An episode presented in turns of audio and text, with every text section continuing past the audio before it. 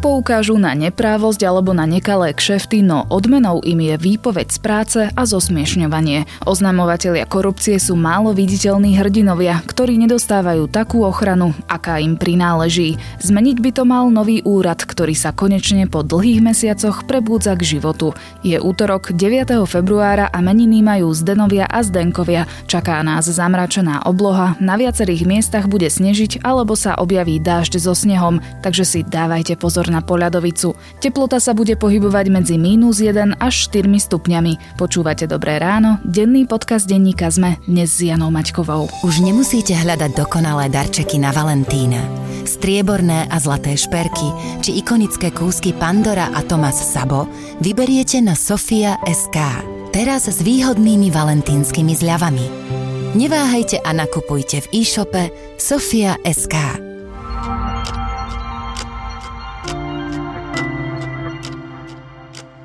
Najprv krátky prehľad správ.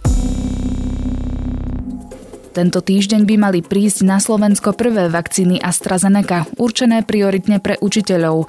Postupne by malo od tejto spoločnosti prísť vyše 3,5 milióna očkovacích dávok. Vakcíny sú na základe klinických štúdí vhodné najmä pre ľudí do 55 rokov. Povinná karanténa po kontakte s pozitívnou osobou sa predlžuje z 10 na 14 dní. Dní sa začínajú počítať od posledného kontaktu s pozitívnou osobou. Lehota platí aj v prípade, že výsledok PCR testu, ktorý sa odporúča urobiť na 8 deň, bude negatívny. Pocit ohrozenia z pandémie je vyšší ako na jar minulého roka. Vyplýva to z výskumu Slovenskej akadémie vied. 40% respondentov uviedlo, že úplne obmedzili svoje kontakty a takmer 3 štvrtina opýtaných tvrdí, že opatrenia dodržiava vo vysokej miere. V dotazníku na nadchádzajúce sčítanie obyvateľov ostane zachovaná aj otázka týkajúca sa druhej národnosti. Štatistický úrad ju chcel pôvodne vypustiť. Po kritike poslancov, ombudsmanky, ale aj prezidentky Zuzany Čaputovej od tohto kroku upustil. Mianmarská polícia včera použila vodné delá na rozohnanie ľudí, ktorí vyšli do ulic, aby protestovali proti minulotýžňovému vojenskému prevratu. Cez víkend sa na demonstráciách zúčastnilo 10 tisíce ľudí. Armáda puč zdôvodnila podozreniami z volebných podvodov. Viac aktuálnych správ nájdete na Zme.sk alebo v mobilnej aplikácii Denníka Zme.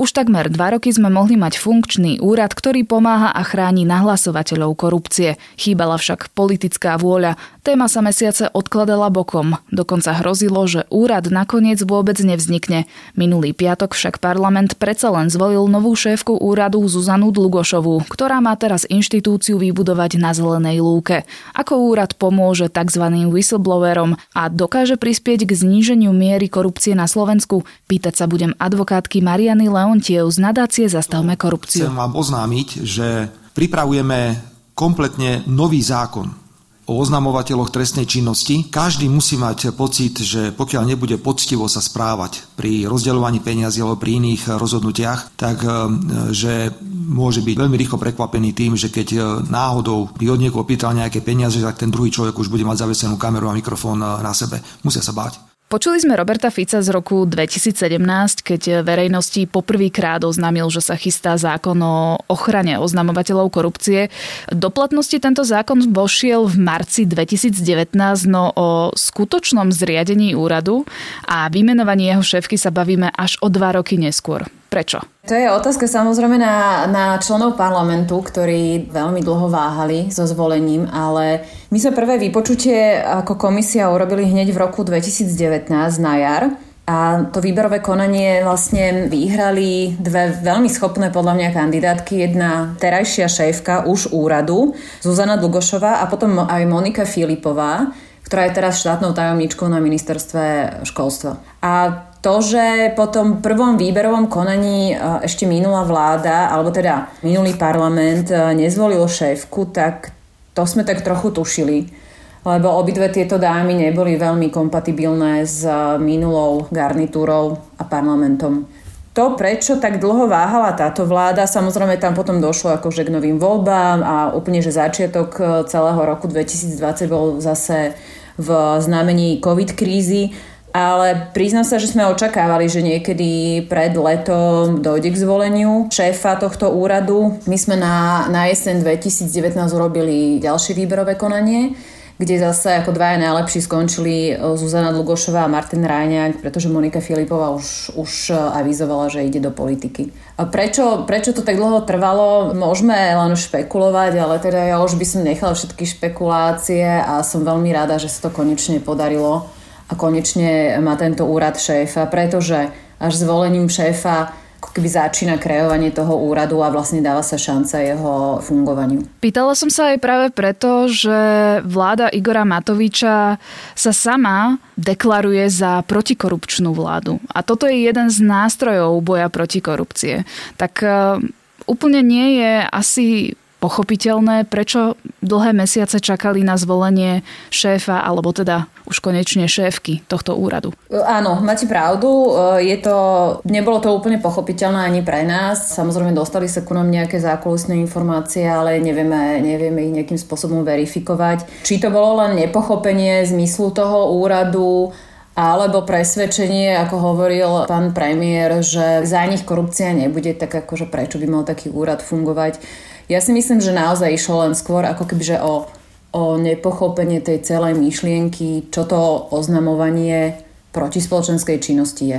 A čo je vlastne, prečo je dôležité chrániť ľudí, ktorí to robia. Prečo je to teda dôležité? Vy ste už uh, sama načrtli, že premiér Igor Matovič minulý rok spochybnil vôbec, že či úrad sa má sfunkčniť a či ho vlastne potrebujeme. Prečo má teda svoje opodstatnenie? To opodstatnenie ja vidím hlavne v tom, že ľudia, ktorí naozaj chcú niečo oznámiť a nielen teda korupciu, ale, ale akúkoľvek nejakú protispoločenskú činnosť, čiže to je, to je veľmi, veľmi široký pojem, ale ak to zúžime na tú korupciu, tak ľudia, ktorí chcú oznámiť korupciu, tak uh, oni sa stretávajú s obrovskými problémami. Či je to na začiatku rozhodovanie, že či to mám urobiť a nemám urobiť a čo sa stane, keď to ja urobím, aké veľké problémy budem mať. Teraz sa nám už tá spoločenská klíma možno trochu mení, ale stále je tam veľká nedôvera voči vyšetrovacím orgánom a prokuratúre a tá bola ako po minulé obdobie naozaj akož podstatne väčšia, ale nič to nemení na to, že tá, že tá korupcia bohužiaľ tu je a bude. To je taký jav, ktorý akože nám nevymizne a ľudia, ktorí budú natoľko odvážni, že, sa, že ju budú chcieť oznámiť, tak eh, tí si podľa mňa zaslúžia rešpekt a pomoc spoločnosti. Je množstvo štúdií, ktoré hovoria o tom, že vlastne najefektívnejší spôsob, ako aj veľké súkromné spoločnosti prichádzajú na to, že u nich niekto robí nejaké podvody alebo alebo niekoho upláca je práve cez tieto interné systémy nahlasovania. Čiže celé je to vlastne o takej kultúre všímavosti, o tom, že keď niečo vidím, tak nad tým nemyknem plecom, ale oznámim to a títo ľudia si naozaj zaslúžia pomoc, lebo ako náhle to urobia a vstúpia do tohto procesu, tak ich e, spoločnosť odsudzuje, prečo si to robil, bolo ti to treba bolo to treba akože tvojej rodine a teraz všetci budete akože mať nejaké následky za to a je to hlavne preto, že že väčšina tých ľudí to ohlasuje ako keby, že z pozície, hlavne v týchto, tu sa stále rozprávame o nejakom e, vzťahu zamestnávateľa-zamestnanec a ten, kto to oznamuje, oznamuje ten zamestnanec, čiže ako keby, že v, tom, v tej slabšej pozícii. A tam ten zamestnávateľ, ak na ňo ten zamestnanec niečo oznámi, tak samozrejme chce sa toho zamestnanca zbaviť alebo ho nejakým spôsobom mu urobiť odvetný nejaký úkon, hej, čiže chce ho zastrašiť, chce, aby to už nikdy viac neurobil, prípadne aby to odvolal tak ďalej. Čiže snaží sa buď mu dať nejaké skončenie pracovného pomeru, alebo nejaké iné, iné nejaké preloženia a tak ďalej a tak ďalej. A za to, že ten človek vlastne prišiel do tejto situácie a je naozaj odvážny, to, čo väčšina ľudí ako neurobí, tak za to si tú ochranu zaslúžia hlavne v tomto celom oznamovaní sa bavíme o tom, že ho zákon chráni pred tým zamestnávateľom práve, aby nemohol v súvislosti s jeho oznámením mu urobiť nejaký odvetný úkon. Áno, chce to naozaj veľmi veľa osobnej odvahy, aby človek oznámil korupciu alebo poukázal na neprávosť. A žiaľ, je to aj akási psychická príprava na to, že môže byť niektorými označovaný za bonzáka, prípadne sa mu zhorší prostredie v práci alebo v súkromí, presne tak, ako sme sa rozprávali pred chvíľou.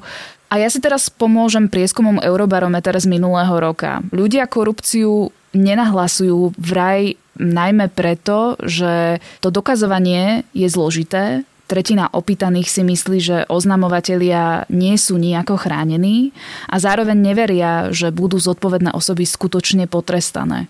Môže toto nový úrad zmeniť? Ja dúfam, že to môže nový úrad zmeniť, lebo my sme naozaj kreovali a um, legislatívne sa snažili práve uchopiť tento problém, ktorý ľudia mali, o ktorom sme vedeli z našej činnosti. Presne, že, že boja sa, že to nebude vyšetrené, boja sa toho, že vlastne sa s tým nič nestane s tým, čo nahlásili. Vinník nebude potrestaný, nejaké procesy nebudú zmenené a tak ďalej.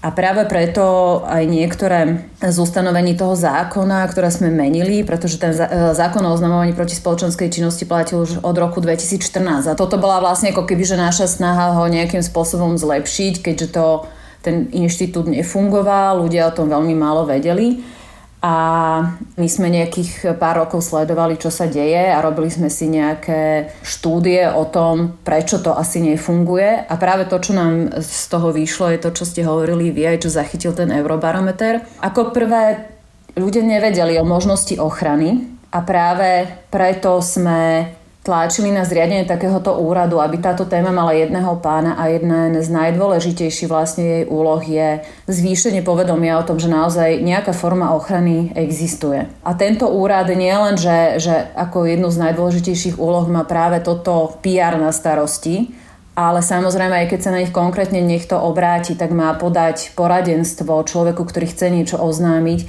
pretože ten zákon je naozaj zložitý a ani právnici, my sa v ňom akože úplne dobre niekedy nevyznáme až po rokoch, keď s ním robíme. A uh, myslím si, že bežný neprávnik nemá šancu uchopiť a pochopiť, čo ho čaká a aké má oprávnenia a ten úrad mu má dať poradenstvo v tejto veci. Práve na to som sa chcela spýtať, že ako to bude vlastne fungovať v praxi. Napríklad máme tu účtovníčku v štátnej firme, zistí, že sa zvýhodňujú určití dodávateľia alebo že sú zákazky nadhodnotené pre známych. Čo má robiť? Ako jej môže úrad pomôcť? Ona sa môže úplne už ešte na začiatku, keď na to len príde a sa rozhoduje, že čo má urobiť, môže obrátiť na ten úrad a tento úrad môže dať tejto pani poradenstvo. Čiže povie, že napríklad, že áno, myslíme si, že to, na čo poukazujete, je takáto a takáto vec. Mali by ste to oznámiť trebárs, ja neviem, na polícii, alebo toto je na nejaký správny orgán, alebo táto záležitosť e, je len na riešenie v rámci vašej organizácie, pretože my máme ako keby že dve ochrany, že jedna je pre oznamovanie závažnej protispoločenskej činnosti, čo je napríklad korupcia, trestné činy korupcie a potom máme to, čo my voláme ako menej závažnú protispoločenskú činnosť a to je riešené v rámci interného systému zamestnávateľa. Čiže veľmi ťažko sa v tom vyznať a toto ten úrad má tomu človeku povedať, že áno, toto, čo ste nám práve teraz akože oznámili, my si myslíme, že máte postupovať takto. Teraz choďte na NAKU alebo na políciu a oznámte trestný čin. Tam si hneď pri oznámení trestného činu zažiadajte o ochranu podľa tohto zákona a keď si ju zažiadate a dostanete ju od prokurátora, tak vtedy vám nebude napríklad môcť daná byť výpoveď iba v tom prípade, ak to my ako úrad odsúhlasíme, lebo váš zamestnávateľ sa nás bude musieť opýtať, či vám môžeme dať výpoveď. A my urobíme šetrenie, či to nemá súvisť s týmto vašim oznámením naozaj ten úrad má ako keby že zorientovať toho človeka v tom zákonnom bludisku. A toto je veľmi dôležité, lebo, lebo veľa ľudí práve hneď na začiatku ako ani nevie, čo má urobiť a už vôbec nevie, že, že kde má napríklad žiadať o tú ochranu. Ktorou cestou sa vydať. Ja mám ísť na políciu, mám ísť na okresný úrad, mám ísť iba za našim nejak, zodpovednou osobou, ktorého máme na našom ministerstve a toto všetko ten úrad by mal uh, poradiť tomuto človeku. Naozaj ako praktické, praktické veci. Čiže príde mi to, že úrad bude ako akýmsi koordinátorom. Áno, on určite bude koordinátorom, ale tá myšlienka bola uh, skôr o inom slove, že sprievodca. sprievodca toho oznamovateľa. Čiže ja už keď ešte predtým, ako chcem niečo oznámiť, môžem sa otočiť na úrad. On mi podá nejakú pomocnú ruku. Potom, keď idem ďalej a niečo oznámim, tak záleží, že kde, napríklad na polícii. On má také isté oprávnenia, ten úrad, ako oznamovateľ trestného činu. Čiže tam sa zase akože veľmi krátke lehoty na rôzne veci, trojdňové lehoty a on musí dostávať oznámenia, môže akože robiť, e, pomáhať robiť akože nejaké ja neviem, podanie stiažnosti proti odmietnutiu začatia trestného stíhania do troch dní sa musí podať stiažnosť, ten úrad to dostane a rieši to s tým, e, s tým oznamovateľom. My sme sa snažili dať tomu úradu akože také právomoci, aby nebol bez zuby. Nám veľa oznamovateľov hovorilo, mne nejde o to, aby som ja za to bol chválený, dostal odmenu a tak ďalej. Ja chcem, aby táto samotná vec, ktorú oznamujem a to, čo sa mi nepáči u nás v podniku, aby sa to už konečne zmenilo. Ale ja sa to nedozviem. Ja hoci kde podám akože trestné oznámenie alebo podám stiažnosť v našom podniku, ja, ja sa nedozviem, ako to bolo vyriešené. Čiže aj toto sme chceli odstrániť, aby tí ľudia naozaj dostali ako keby spätnú väzbu na to, že a toto sa deje. Šéfkou úradu sa stala právnička Zuzana Dlugošová. Do funkcie ju zvolil parlament minulý piatok na základe odporúčania odbornej komisie, ktorej ste boli vlastne členkou.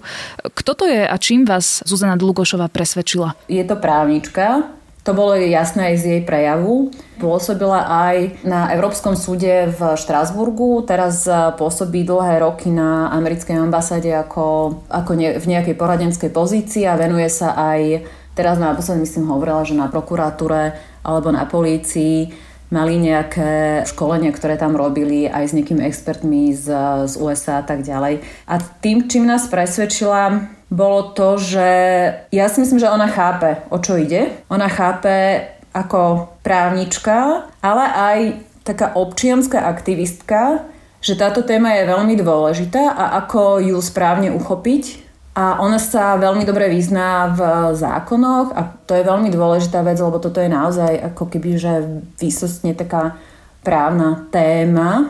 Ale na druhej strane aj pri tom poslednom vypočutí na, uh, pred ústavnoprávnym výborom hovorila o tom, že si myslí, že je jedna z najdôležitejších úloh uh, tohto úradu práve tá PR a zvýšenie povedomia ľudí o, o tom, že nejaká ochrana existuje. On nám e, vlastne v tom prvom výberovom e, konaní tie prvé dve dámy skončili tak akože plus minus e, s bodmi nie veľmi ďaleko od seba, ale v tom druhom, kde ona ostala už sama tam už vo, voči nej a voči tomu druhému bol dosť veľký bodový rozdiel a zhodli sme sa na tom úplne všetci členové výberovej komisie. Čiže mne sa na nej hlavne páčilo, že sa mi zdalo, že je veľmi taká dôsledná a taká ako keby zanietená, že naozaj, že čo ona si zaumieni, tak to akože ona vybuduje a dotiahne, dotiahne do dôsledkov. Taký som mala ja z nej dojem z toho výberového konania. Čiže veríte tomu, že ona bude tá, ktorá bude viac zoznamovať Slovákov s tým, čo je to whistleblowing, že treba naozaj poukazovať na korupciu a na protispoločenské činnosti a že bude v podstate viac podporovať to, aby ľudia o tom verejne rozprávali? Tak ja dúfam, že to bude ona, ale, ale teda hlavne jej úrad, ktorý ona teraz má úplne na zelenej lúke za 6 mesiacov e, vybudovať. To ona vlastne aj deklarovala, že ako prvé sa teraz zamerajú na to, aby najprv ľuďom priniesli túto myšlienku, že ak chcete niečo oznámiť v rámci svojho zamestnania, tak ste chránení. Naozaj máte ochranu buď takú, že sa na to, ak vám chce zamestnávateľ urobiť nejaký odvetný úkon, s ktorým nesúhlasíte, musí obrátiť na nás, na úrad a my mu dáme súhlas. Alebo ak ide niečo menej dôležité, tak ak nejaký taký úkon urobí, tak vy sa na nás môžete obrátiť a požiadať o pozastavenie takéhoto úkonu. Ja ešte na záver sa opäť pristavím pri tom prieskume Eurobarometru z minulého roka. Až 41% dopýtaných Slovakov tvrdí, že korupcia ovplyvňuje ich každodenný osobný život. Najviac sa s ňou stretávajú v zdravotníctve, na súdoch, ale aj v politike. Myslíte si, že v nasledujúcich rokoch sa situácia aj vďaka úradu zlepší? Tak ja tomu pevne verím, že sa zlepší. Ako som povedala, tá korupcia tu stále bude a nastavenie našej spoločnosti sa podľa mňa bude meniť veľmi pomaly, lebo naozaj sme na to všetci strašne zvyknutí a považujeme to za, za relatívne normálne. Ale ako vidíme z iných krajín, kde je tá korupcia oveľa nižšia ako u nás a kde je tá životná úroveň vyššia, tak ja si myslím, že tam by sme sa mali snažiť dostať. A ja si myslím, že to nastavenie sa pomaly mení a len dúfajme, že to tak bude ďalej pokračovať. Hovorí advokátka nadácie Zastavme korupciu Mariana Leontiev. Ďakujem za rozhovor. Naozaj si myslím, že jedným z hlavných prínosov úradu by malo byť udávanie tónu pri zaobchádzaní so znamovateľmi trestných činov alebo korupčných praktík a pri zmene spoločenskej kultúry vnímania z tých, ktorí bonzujú, na tých, ktorých potrebujeme a musíme si ich vážiť.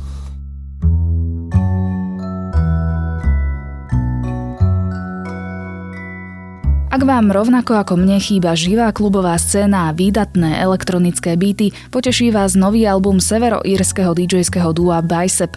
Album Isles vás aspoň na chvíľu vytrhne z týchto ponurých chladných dní a prinavráti do života kúsok letnej festivalovej atmosféry. Na dnes je to všetko, počúvali ste Dobré ráno, denný podcast denníka sme, tentokrát s Janou Maťkovou. A nezabudnite, že dnes vychádza aj nový diel podcastu Pravidelná dávka o anglickom filozofovi Bernardovi Williams Williamsovi a o jeho otázke, či snaha systematizovať morálku z nej nerobí otrokársky systém. Do počutia opäť zajtra.